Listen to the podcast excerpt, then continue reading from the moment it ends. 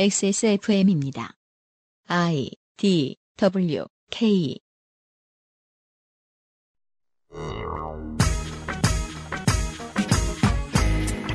어제에 이어 MLB 파크를 비롯한 커뮤니티에서 자신들의 기사 내용과 논조, 자신의 커리어를 자신의 신원을 밝히지 않고 옹호하며 여론 형성을 꾀한 것으로 의심되는 MBC 스포츠 플러스 뉴스 기자들의 사례를 돌아보고 있습니다.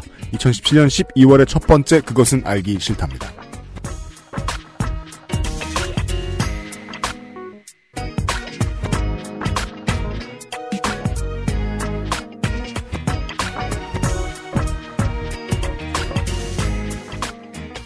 한국 언론의 부끄러운 혹은 앞으로 계속 부끄러울 에, 혹은 나중에 되게 크게 부끄러울지도 모르는 어떤 그림을 보여드리고 있었습니다.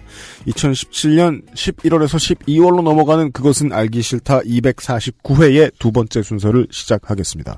XSFM의 유승균 프로듀서입니다.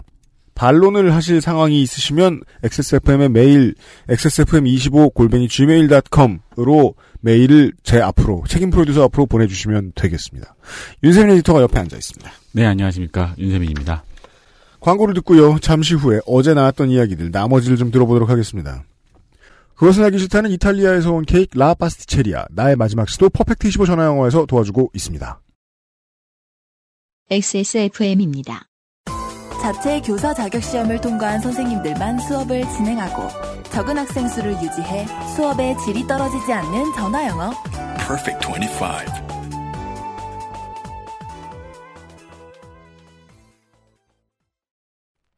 Maestro pasticcere. La pasticceria. 주말에 와인 파티 할 건데 마리아주로 뭐가 좋을까? 와인 파티? 그럼 내가 빠네토네를 준비할게. 빠네토네? 자극적이지 않고 특유의 풍미가 살아있는 이탈리아 전통빵. 와인에도 샴페인에도 잘 어울린다고. 이거 되게 큰데? 안 남기고 다 먹을 수 있을까? 걱정 마. 천연 발효로 만들어진 빵이라 남더라도 넉넉하게 두고 먹을 수 있어. 방부제가 많이 들어갔나? 아니, 그 흔한 이스트조차 들어가 있지 않아. 그게 장인의 기술인 거지. 국내 베이커리에서 경험해보지 못한 맛. 이탈리아에서 온 케이크 라 파스티체리아. 콕 집어 콕. 깔끔한 맛의 경기도 김치를 만들기 어려울 땐 콕 집어 콕. 오차 없이 지켜지는 절임 과정, 양념 배합, 저온 발효, 숙성. 정부가 보증한 전통 식품 인증 업체예요. 그러니까 김치가 생각날 땐 콕 집어 콕. 당신이 잉여여도 직업이 있어도 당신이 미대생이어도 미대 근처도 안 가봤다 해도 당신이 공부 노동자여도 그냥 노동자여도 XSFM과 크리스마스를 함께 하실 수 있습니다. 요즘은 팟캐스트 시대 187회 공개 방송 대전은 팟캐스트 시대 2017년 12월 24일 오후 2시 30분 서대전 내거리역 7, 8번 출구 대전 예술가의 집 누리홀에서 안성준 군과 UMC를 데리고 찾아뵙겠습니다. 엑세스몰에서 12월 2일 토요일 오전 11시에 예매를 시작합니다.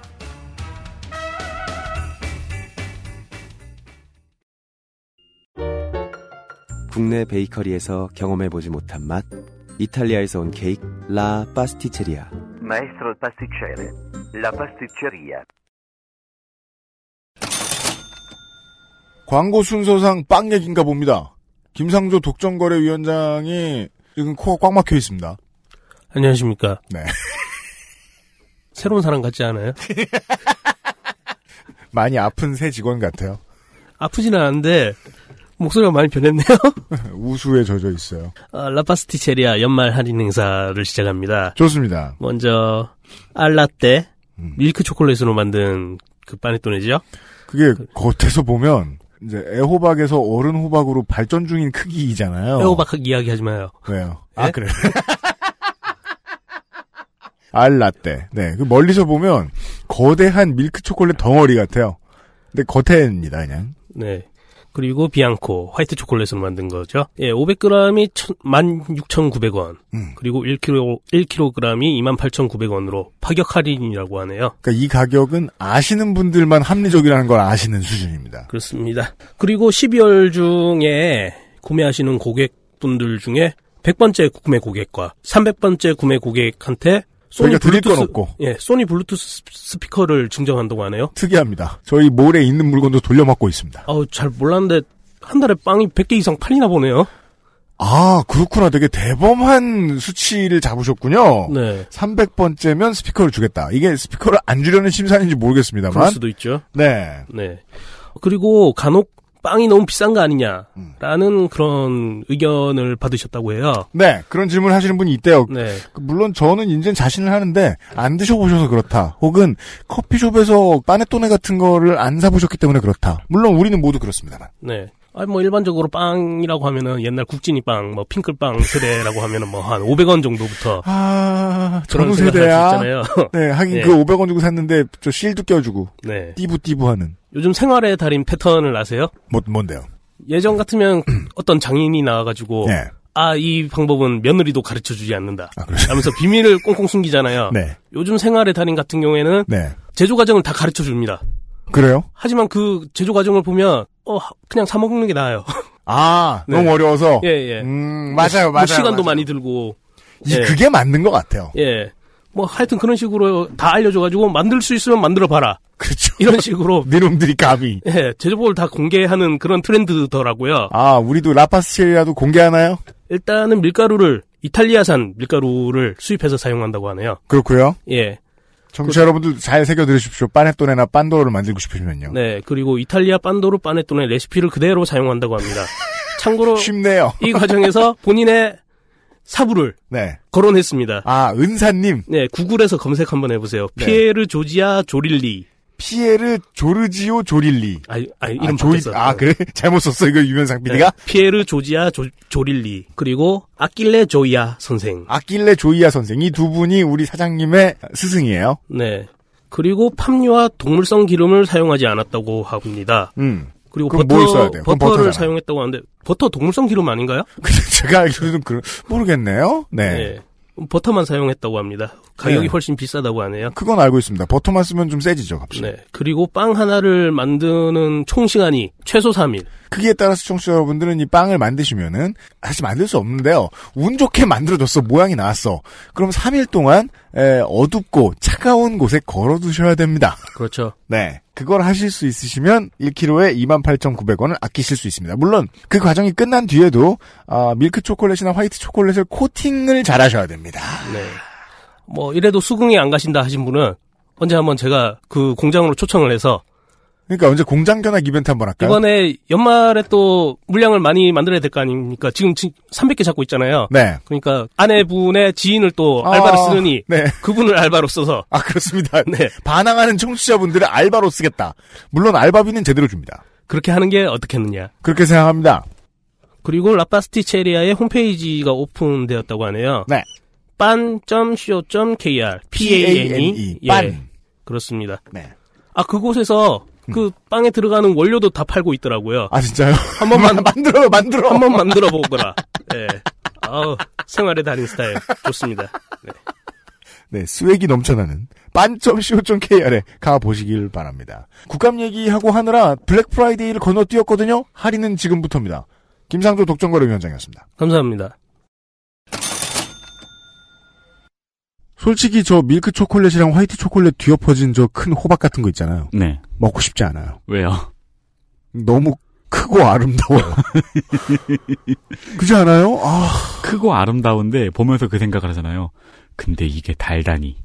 너무 코팅이 예쁘게 잘 돼 있어서 먹으면 곧 시커매질 것 같고 입 주변이 아 맛있을 것이 제일 두렵죠 실제로는 네. 이단 네. 것이. 샘플이 하나 와 있는데요 어우 어제 했던 이야기들을 좀 마저 해봐야 되겠습니다 어제는 이런 이야기를 했습니다 MBC 스포츠 플러스 뉴스의 기자들로 의심되는 사람들이 같은 IP를 통해서 거의 비슷한 의견을 제시를 하고 그곳으로 여론 형성을 꾀해 왔다. 네.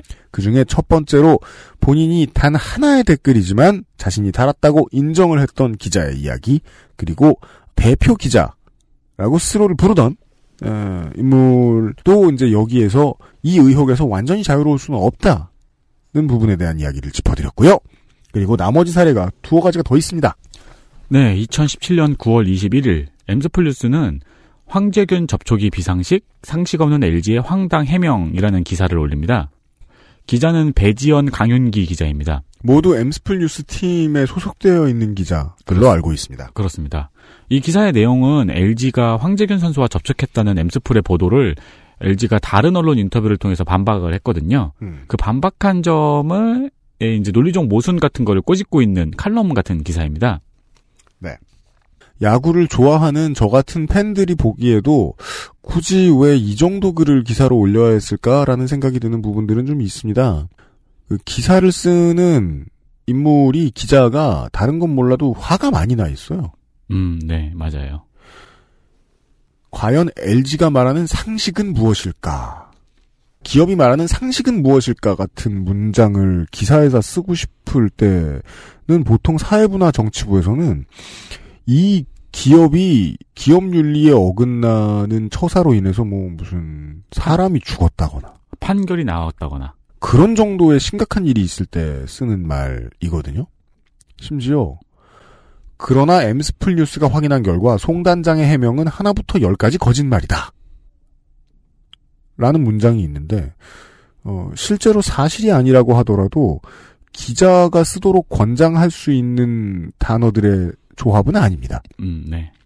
개인 감정이 많이 보인다고 해야 할까요? 가끔 이런 기사가 있긴 있죠. 언론사 본인이 자아로 나와 있는 기사들. 그래 보입니다, 지금. 이 기사가 나가고 30분 뒤에 그 엠팍에는 닉네임 00000 어제도 잠깐 읽어드렸어요. 네. 아이디는 디노에고 509입니다. 디노 에그 509. 네. 네. 이 유저가 지피셜이라는 말머리를 달고요. 지피셜이라는 전문 용어가 나옵니다. 뭐 지인피셜이라는 말의 그 요약이죠. 지인에게 네. 들은 얘기다. 내가 구단을 알고 있거나 구단 주변 사람들을 알고 있는 지인에게서 들은 이야기이므로 오피셜일 수도 있다. 네. 라는 이야기. 그 말머리를 달고 LG 트윈스와 황재균 선수가 이미 접촉했을 거라는 게시물이 올라옵니다. 네, 황재균 선수는 최근에 이제 한국으로 돌아오셔서 현재는 이제 KT 위즈와 계약을 한 상태죠. 그러니까 그 기사를 링크하진 않았는데요. 그 기사의 내용과 동일한 내용을 지피셜이라면서 올린 거죠. 아, 근데 문제는 이 아이디가 이 디노 에그 509라는 아이디가 엠스플 뉴스의 이동섭 기자의 이메일과 동일하다는 겁니다. MLB 파크에 글을 쓴 사람의 아이디도 디노 에그 509. 네. 이동섭 기자의 아이디도 디노 에그 509 골뱅이 mbc 플러스.com. 네. 네. 그 이동섭 기자가 쓴 기사는 아닌데요. 음. 여기서 제가 주목한 점은 뭐냐면은 그 위에 기사가 말씀드렸듯이 개인적인 논조가 강한 기사잖아요. 음. LG와의 약간 진실 공방 같은 느낌? 네. 의견 차이 같은 느낌의 기사인데 음. 그 기사가 올라오고 30분 뒤에 어 지피셜이라면서 커뮤니티에 마치 엠스풀의 기사가 맞다는 내용의 게시물을 올린 거예요. 심지어 지피셜이라고 앞에 말머리가 달리고 올라가는 글은 여전히 추측성이라고 스스로 인정하면서 올리는 글들이거든요. 보통 MLB 파크에 보면. 네. 그래서 MLB 파크의 유저분들도 지피셜이라고 나온다고 해서 친구들하고 이제 심심풀이로 이야기는 하지만 그렇대라고 확신을 가지고 막 대성통곡하고 그러는 유저 없- 없습니다 이제. 신뢰도가 그렇게 높진 않다는 거거든요. 지피셜이라는 말이 들어갔다는 건. 그렇죠. 네. 근데 이제 그 엠스풀이 LG와 약간 진실공방 같은 걸 하고 있는데 그 와중에 이런 게시물을 엠스풀 내부의 구성원이 올린다는 거는 예. 엠스풀의 취재 내용이 맞다는 물살을 이끌려는 의도가 엿보이잖아요. 같은 인물이라면 혹은 내부 인물이라면 그렇게 보는 것이 타당하겠죠. 네. 네. 어, 이 아이디에 비슷한 활동이 또 있습니다.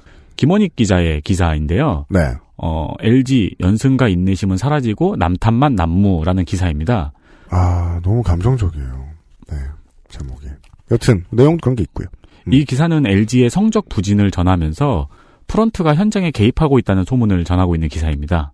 어, 이것도 보면 이제 관계자가 전하기에, 관계자에 의하면 이런 식으로 이제 기사가 전개가 돼요. 네, 관계자가 누군지는 보통 적시하지 않죠. 뭐 그것이 꼭 나쁜 건 아닙니다. 네. 네. 그리고 이 기사가 올라오고 20분 뒤에 아까 말씀드린 닉네임 20분 뒤에 네.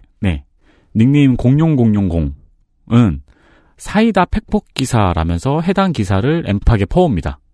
사이다 팩폭 기사라는 말은 요즘 게시판 유저들이 쓸 수 있는 기사에 대한 최고의 칭찬입니다. 네, 그렇죠. 그것이 이제 동일 IP. 네. 네. 그러면서 엠팍에 퍼오게 되는 거죠. 음. 어, 이를 두고 엠팍에서는 영혼의 티키티카라는 반응이 있었습니다. 그게 뭐예요? 그 바르샤의 축구 티키티카 패스를 많이 해서 점유율을 높임으로써 아, 농구로 어시스트 왕. 크리스 폴. 네, 아, 알겠습니다. 네. 그래서 결론은? 해당 아이디는 엠팍을 탈퇴했습니다. 그렇습니다. 그리고 엠스폴뉴스에도 이 사건 이후로 이동섭 기자의 기사는 올라오지 않고 있더라고요. 네. 어제도 잠시 MBC 스포츠 플러스 뉴스를 대표해서 올라갔던 운영자의 사과문에 대해서 이야기를 해드렸잖아요. 그 당시에 제가 말씀드리면서 구성원이 잘못을 했다라고 단수 형태로 표현을 함으로써 이것이 복수인지 아닌지 알 수 없게 표현된 측면이 있다라고 제가 지적을 했었는데 네. 어, 이동섭 기자도 현재는 지금 징계 중인 것이 아닌가라고 음. 추정을 해볼 수 있다. 예. 혹은 그냥 뭐 잠깐 징- 뭐 쉬고 있을 수도 예, 있고. 예, 다른 네. 징계를 받지 않았고. 네. 네, 그리고 다음 또 다른 기자도 있습니다. 음. 전수훈 기자입니다. 네. 어, 문제 IP 사용 이력이 있습니다. 같은 IP 사용 이력. 네. 네. 어, 이 IP가 전수훈 기자라고 짐작하는 이유는 닉네임은 벚꽃동산이라는 닉네임이었거든요. 네. 전수훈 기자가 취재 갔던 구장의 날씨 사진을 같은 날에 벚꽃동산이라는 닉네임이 올린 닉네임이 올린 적이 있기 때문입니다. 아, 같은 사진은 아니었겠죠? 같은 사진은 아니었어요. 네. 하지만 비슷한 날씨의 사진. 그러니까 같은 날씨 같은 구장. 아, 날. 같은 구장이면 확실한 거죠. 네. 예. 물론 이제 거기 간 다른 관객일 수도 있는데 그럼요. 근데 IP가 똑같다는 거죠. 벚꽃동산이 예전에 쓰던 다른 네, 글에 쓰던 저- IP가 죄송합니다. 네. 네. 알겠습니다. 역시 동일 그 아까 말씀드린 그 IP로 엠스플의 기사를 많이 퍼오는 활동을 했습니다. 아, 그거 하나만 한 건 아니군요. 이 아이디도 M, MBC 스포츠 플러스 뉴스의 기사를 많이 퍼왔다. 네, 아까, 아까 말씀드린 그 날씨는 그 네. 사실 그냥 이게 어, 어, 이 아이디 이상하게 엠스플 뉴스, 이 아이디도 엠스플 IP를 썼네? 예. 엠스플 옹호하는 글이 많네? 음. 이 벚꽃 동산은 누구지? 누구지? 하고 찾다 보니까, 어, 취재 간 날 그 구장 사진 찍어 올렸네? 라고 추정할 수 있게 된 것이다. 네, 그렇습니다. 예, 예, 구장 사진 예. 찍어 올린 건 잘못이 아니죠. 네. 그럼요. 근데 특이한 점은 이, 이게 전수훈 기자의 아이디와 이 IP가 엠스플의 IP라고 추정을 한다면, 음. 이 전수훈 기자의 기사를 퍼온 게시물에 사람들이 막 댓글로 악플을 달았어요. 음. 거기다 전수훈 기자를 욕하는 댓글을 달았다는 점입니다. 이 벚꽃동산이라는 닉네임이요. 전수훈 기자로 예측되는 사람이 전수훈 기자를 욕하는 댓글을 달았다. 네. 아까, 아까 우리가 어제 설명해드렸던 사례들과는 이 태도가 다르군요. 네. 네.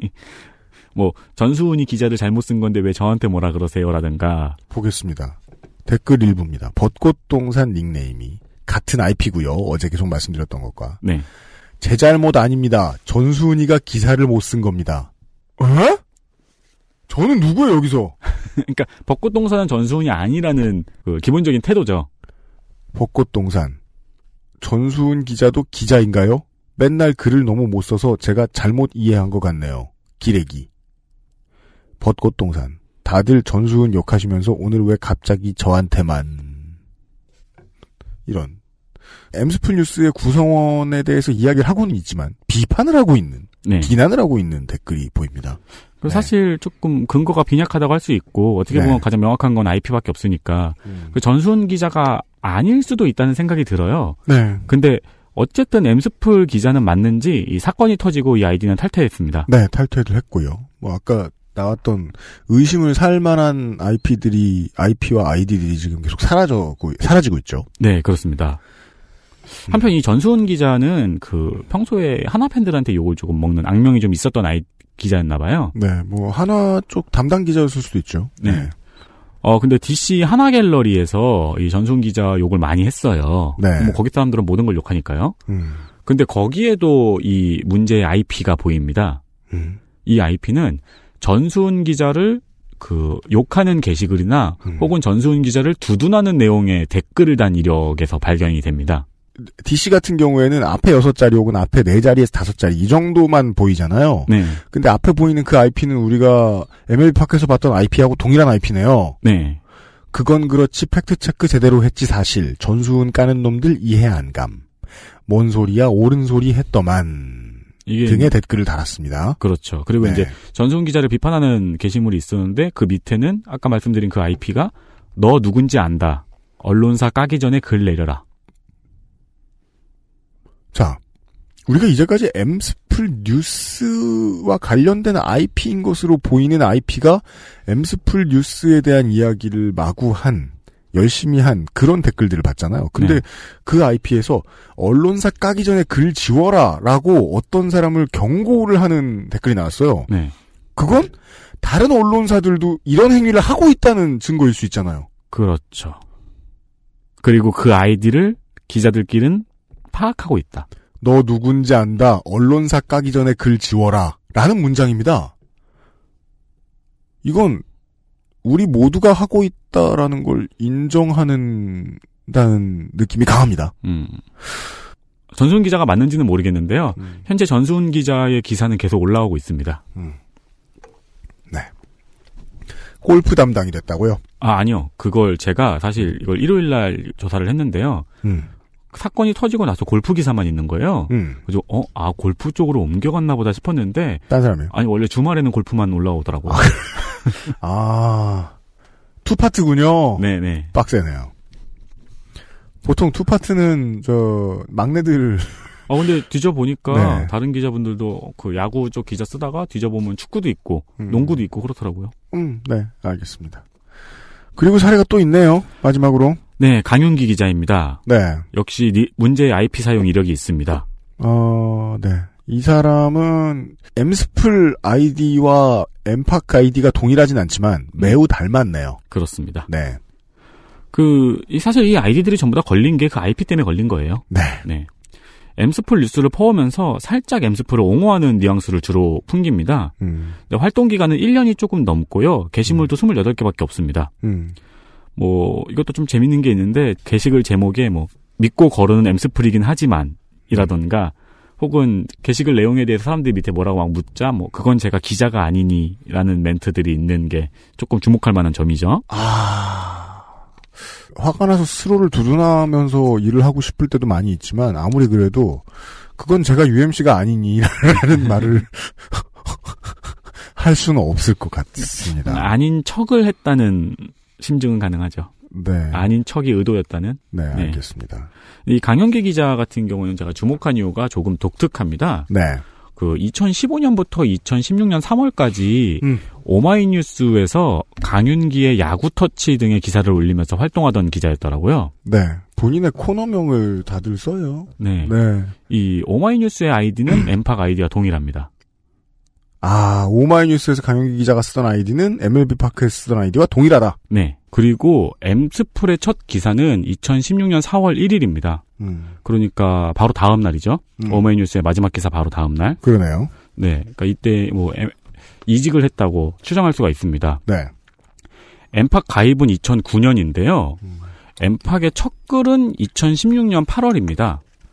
MLB 파크에 2016년 8월에 첫 글을 올렸다면 본인이 스스로 이제 관리를 계속 해가면서 지운 것이 아닌 이상 7년간 눈팅하다가 혹은 엠팍에 입사하면서 게시글을 싹 지웠다거나. 그러니까 MBC 스포츠 플러스에 들어가면서 네. 게시글을 올리기 시작합니다. 2016년 8월에 올린 글은 그 광고 모델 누구냐고 그냥 광고 모델 누구냐고 물어보는 짧은 글이었고요. 음, 2017년 1월 13일 입사한 지 1년이 조금 안 됐죠? 음, 네. 이런 게시물이 올라옵니다. 믿고 거르긴 하지만 엠스플 사이트 기사 보니 오늘 발표 나겠군요. 그리고 이 위로 모든 글이 엠스플 뉴스 글을 퍼오는 글입니다. 음.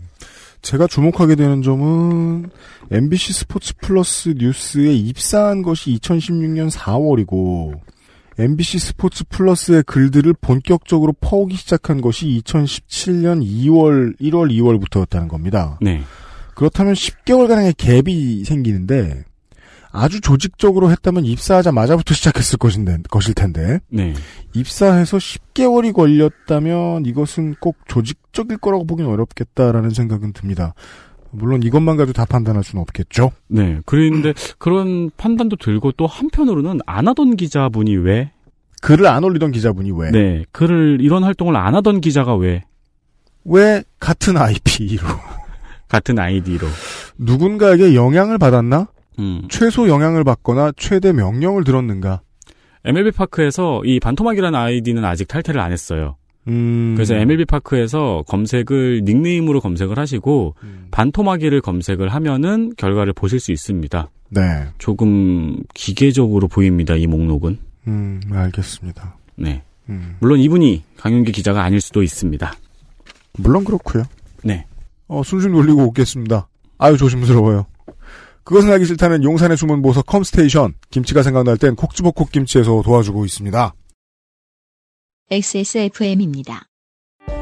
노트북이냐 태블릿이냐 10년 전엔 사람들이 이것만 고민하다가 영원히 데스크탑을 쓰지 않게 될 줄 알았지요. 발열과 속도 저하, 활용도와 확장성의 한계에 부딪히기 전까지 말입니다. 어떤 업무, 어떤 상황에 안정적인 데스크탑이 필요한지 알고 계신 당신은 컴스테이션과 잘 통할 고객입니다. 품질 보증 기간 걱정 없는 신제품, 발열과 각종 고장에 대비 중인 조용한 형제들, 믿음까지 구매하는 비용이라고 보기에는 저렴하기 이를 데 없는 컴스테이션의 고사양 PC, 부품 수급이 불안정해질 때마다 눈물을 머금고 원치 않는 사양을 사야 했던 날들의 작별, 컴스테이션과 함께 하십시오. 컴스테이션은 조용한 형제들과 함께합니다. 콕 집어 콕. 식구가 많아도 나 혼자 살아도 김치는 콕 집어 콕. 시원한 백김치, 감칠맛의 갓김치, 아삭한 총각김치. 무게도 포장도 원하는 만큼 다양해요. 그러니까 김치가 생각날 땐 콕 집어 콕. 어제는 난리도 아니었어. 이번 거래는 진짜 사기였다니까. 나야 알지. 내가 좀만 더 영어를 잘했어도 이런 일 안 생겼지. 근데 어떡하냐? 무역업이 12년 차에 토익도 900을 넘는데 영어는 계속 속을 썩인다니까. 영어를 책으로만 잘해요, 내가. Um, hey, why don't you call Perfect 25? 뭐? Perfect 25. 뭔데 그게? Perfect 25 English phone call service. 이거 말하는 거야? 퍼펙트25.com? Yeah, that's a good start. 컴스테이션은 조용한 형제들과 함께합니다. 돌아왔습니다. 일단 이 정도까지 정리를 해드렸습니다. 네. 네. 그 문제 IP에서 나온 아이디는 몇 개가 더 있습니다. 아 그래요? 네. 근데 기자가 누군지 확인되지 않는 경우도 있고요. 아 그렇죠. 네, 추정 네. 근거가 좀 빈약한 근거도 있고요. 네. 워낙에 이렇게까지 이제 뭐 실제로 기자가 기자 활동을 할 때 쓰는 아이디하고 아 커뮤니티에 쓰는 아이디가 같거나 비슷하다, 아주 아주 흡사하다 이렇게까지 어설픈 경우는 흔치 않으니까요. 네. 네. 저는 이거를 아이디를 하나씩 추적하고 또 이러면서 저는 생전 보지 않는 스포츠 어, 기사들을 엄청 많이 읽- 읽었지 않겠습니까? 그나마 보면 뭐 윤세민은 e스포츠 기사만 봤겠죠. 그랬죠. 조사를 계속하면서 계속 드는 생각이 도대체 왜 이랬지 하는 생각입니다. 좀 왜 그런지 알긴 알 것 같습니다. 네. 그 이게 지금 여론 조작 사건이라고 이제 사람들이 부르고 있는데요. 어, 댓글 팀이 따로 조작되어 게시판을 도배하는 정도의 물량을 올린 것도 아니고요. 간간히 했어요. 네. 기자들이 올린 모든 게시물을 합해봤자 세 자릿수밖에 안 돼요. 그 세 자릿수가 어느 정도인지 감이 안 오는 이제 커뮤니티를 안 쓰시는 청취자 여러분께 설명을 드리면 거의 깜도 안 되는 수준입니다. 한 그렇습니다. 줌도 안 되는 겁니다. 네. 평상시에 그 MLB 파크의 한국 야구 타운 게시판에 글이 올라가는 속도를 확, 에, 미루어 생각해 본다면 몇백 개는 아무것도 아닙니다. 그렇죠. 그리고 해당 아이디가 몇 년간 활동했던 아이디고 또 엠팍이라는 커뮤니티의 크기를 또 생각을 하면은 이 정도 수의 게시물은 여론을 조작할 수 있는 게시물이 아니죠. 그리고 대한민국의 모든 야구 팬이 엠팍을 보고 있는 것도 아니고요. 따라서 본인들이 했다면 간절한 마음이 엿보입니다. 화가 나는 거죠. 네. 어딘가에 화를 풀어야 됐을 가능성이 있습니다.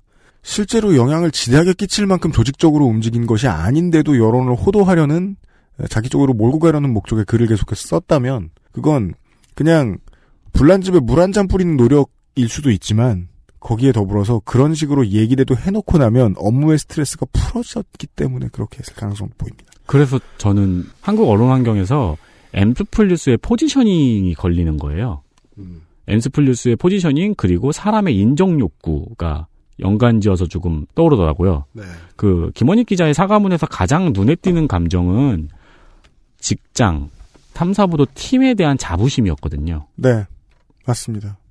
그래서 제가 이 사례를 조사하면서 어, 유피님한테 JTBC 취재진에게 손석희 사장이 보냈던 편지가 떠오른다고 말씀을 드렸던 겁니다. 네, 처음에 그 얘기를 윤세민 에디터가 해줬기에 저도 그것을 이제 읽어드렸던 거고요. 네, 뭐 사건의 무게감은 좀 다르고 그리고 JTBC 같은 경우는 보도가 사실이었고 엔스폴뉴스는 약간 주관적인 논조로 비판을 받기 때문에 100% 맞다고 이야기할 수는 없지만 기사를 쓰는 사람의 마음을 한번 생각해 보는 거예요. 탐사 보도를 다니는 기자의 마음, 많은 것을 밝혔던 기자의 마음을 생각을 해 보면은 왠지 그 당시 손석희 사장이 말했던 경고와 비슷한 스토리 그리고 다른 엔딩인 것처럼 느껴지더라고요. 그렇습니다.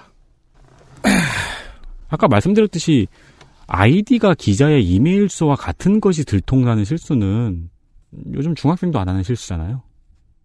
그 나쁘다 이런 얘기가 아니고요. 조직적이지 않다. 네. 계획적이지 않았던 것 같다. 네. 계획적으로 일했으면 정말 바보 같은 거다. 그리고 그런 말씀을 드리는 거고요. 계획적으로 일해서 우리 눈에 안 보이는 기자들은 있을 수 있겠다. 많겠다. 네. 누구였죠? 저 이런 댓글이 있었잖아요. 예. 너 누군지 안다. 언론사 까기 전에 글 지워라. 한 15년 전에 공연을 어디 클럽에 갔다가 그 사장님하고 이제 얘기를 하는데 친한 사람이 됐어요. 한동안. 술을 마시면서 얘기를 하는데 최근에 내가 클럽을 하나 더 차렸다. 음. 그러면서 그걸 도와준 친구들하고 이렇게 쭉 둘러 앉아서 야 너 왜 힙합 에리 그때 힙합 에리가 없었죠. 힙합 플레이어 가서 댓글 안 다냐. 오. 그 클럽 좋다고 댓글 왜 안 다냐. 오. 그런 얘기를 그냥 마음씨 좋은 사장이 직원들에게 그냥 툭툭 치며 얘기하듯 아주 인자하게 얘기하는 거예요. 음, 음. 깜짝 놀랐던 기억이 있습니다. 뭐다 이러나 봐. 음. 그리고 이제 인터넷 시대의 모든 사람들은 알게 되었죠. 어, 어떤 게 바이럴 마케팅이고, 어떤 게 아닌지를 모르겠다. 네. 바이럴 마케팅이 아니게 시작한 것들도 광고를 하는데 그 광고가 나쁘다는 게 아닙니다. 그게 광고인지, 그게 기획된 광고인지 정확히 알려주면 됩니다. 그리고 그게 기획된 광고라는 걸 정확히 알려주는 것이 창작자의 양심이죠. 그것도 애매해요. 기업에서는 지금 바이럴 마케팅 업체 게시판 여론 조작을 합법적인 외주로 넘기고 있거든요. 그렇습니다. 그래서 어 홍보 업체 사이트들 가보시면은 뭐 불과 몇 시간 만에 여론을 조성해 드립니다. 네. 이런 광고들을 당당하게 하고 있습니다. 보고서에 보배드림 진화 완료라고 써요. 보배드림 진화 완료가 뭐예요? 음, 보배드림에서 악명이 떨쳐지면 안 되는 회사들이 있죠. 아, 불을 꺼준다? 음. 음, 무슨 뭐 부품업체라든가 정비업체 같은 곳에서, 네. 어, 그니까 이러면은 다 좋은데, 다 나쁜데, 사용자들이 평상시에 이제 쓰시는 분들이 네티즌이 잘하는 업체도 못 믿게 돼요. 네. 잘한다고 칭찬하다니 거짓말이네. 잘하는 업체도 못 믿게 됩니다. 음. 이런 비슷한 사례들을 너무 많이 봤는데 가장 이해가 쉽고 명확해 보이는 사례를 골라서 청취자 여러분들께 소개를 해드렸습니다. 근데 이런 게 아니더라도요. 자기 이름을 버젓이 내놓고 더 크게 막 써도 돼. 근데 그게 내 억하심정에서 어, 내 고정관념에 너무 매몰돼서 그렇게 취재를 한 건지 내가 유명해지고 싶어서 내 이고를 내 자 부풀어 오른 자아를 자랑하려고 취재를 한 건지 아니면 공익적인 목적으로 하려고 스스로를 최대한 뒤로 밀어놓은 건지 일반 소비자들이 알기가 힘듭니다. 가장 중요한 증거는 저는 그걸 거라고 생각합니다. 그러니까 기자나 언론인이 평상시에 자기를 드러내지 않는 습관을 가지고 있느냐. 네. 언론 맛집을 찾아보시는 데에 중요한 검색 도구로 쓰일 수도 있을 것 같습니다. 평소에 나 예뻐해 주세요, 나 멋있게 봐주세요, 라는 말을 하고 다니느냐. 음. 그런 티가 나느냐. 그러면 안 그래도 기사 못 쓰는 얼- 평론 못 쓰는 언론인이 있을 수 있지만 티를 많이 내면 무조건 그르치더군요. 음. 제가 본 바로는 그렇습니다. 도도님의 어뷰징필드 생각도 계속 나더라고요. 아 맞아요. 많이 얽혀 있어요. 네. 어, 어뷰징으로 청년들을 빨아먹는 사- 세태가 언론인들이 이런 교육도 못 받도록 만드는데 되게 중요한 역할을 했거든요. 그리고 이런 생각도 했어요. 그때 도도님이 언급하셨던 그 어뷰징 필드에서 일하고 있는 사람들 있잖아요. 네. 하루 종일 복사 붙여넣기 하고 있는 사람들. 음. 그 사람이 이런 걸 하다가 걸렸으면 음. 사람들이 화를 냈을까? 충분히 많이 실망하지 않았나요? 한국 사람들. 아, 그래서. 그럼 뭐 어제 제가 말씀드렸죠. 에, 마무리를 지으면서요. 엠스프 뉴스 탐사 보도팀은 훌륭한 탐사 보도를 한 게 있기 때문에 네. 이렇게까지 좀 백주대낮에 도마 위에 올라가게 된 측면이 있습니다. 네. 예. 저는 그 팀의 구성원 여러분들께 기회가 없다거나 단죄를 막 크게 받아든다거나 그렇게 생각하고 있지는 않습니다. 실제로 뭐 회사가 징계를 할 것이고 그 징계가 적절하길 바라고 특히나 징계를 통해서 얻어지는 재교육이 훌륭하길 바랍니다. MBC 스포츠 플러스는 어, 스포츠 채널들 가운데서도 가장 노하우를 많이 가지고 있는 업체고 물론 뭐 지면 언론을 운영한 지는 오래되지 않았지만 예, 좋은 선배들이 많은 곳이니까 좋은 구성원들이 많은 곳이니까 다시 잘하실 수 있는 날도 올 거라고 봅니다. 야구 팬으로서는 어떠세요? 안 봐요. 분란 일으키는 건 좋아하는데 뭘. 여기까지가 2012년 첫 번째, 2017년, 2017년 12월의 첫 번째 그것은 알기 싫다였습니다. 내일 이 시간에는 간만에 이제 어, 월간 기획 교양 컨텐츠를 준비를 했습니다. 큰맘 먹고 네. 다른 것도 막 먹어가면서 준비를 한 코너입니다. 다른 걸 먹어요? 그잖아요. 먹는 얘기잖아요. 아, 그죠. 네. 어, 내일 이 시간을 기대해 주시길 바랍니다. 에, 오늘의 씁쓸한 얘기를 다 들어주셔서 매우 감사드립니다. 아, 죄송합니다. 자꾸, 저, 덧날이 많아서요. 이걸 알아보는 건 우리한테도 도움이 꽤 됐습니다. 훌륭한 반면교사의 사례를 얻은 측면이 있습니다. 이 일 하루 이틀 할 것도 아니고 그동안도 조심한다고 많이 조심했는데 생각보다 조심할 것들이 더 많구나. 언제 큰 회사 가서 어, 징계 먹으면 받는 교육 같은 거 우리도 좀 가서 받고 싶다. 음, 그런 생각 많이 들었습니다. 대한 언론이 가장 약한 부분입니다. 네. 취재하는 사람의 자아를 어떻게 통제하느냐. 아이러니하죠. 가장 약한 부분이자 셀링 포인트니까.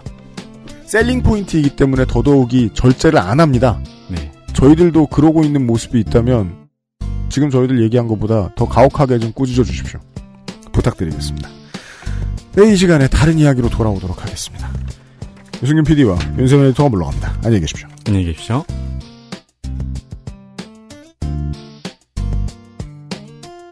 XSFM입니다. I D W K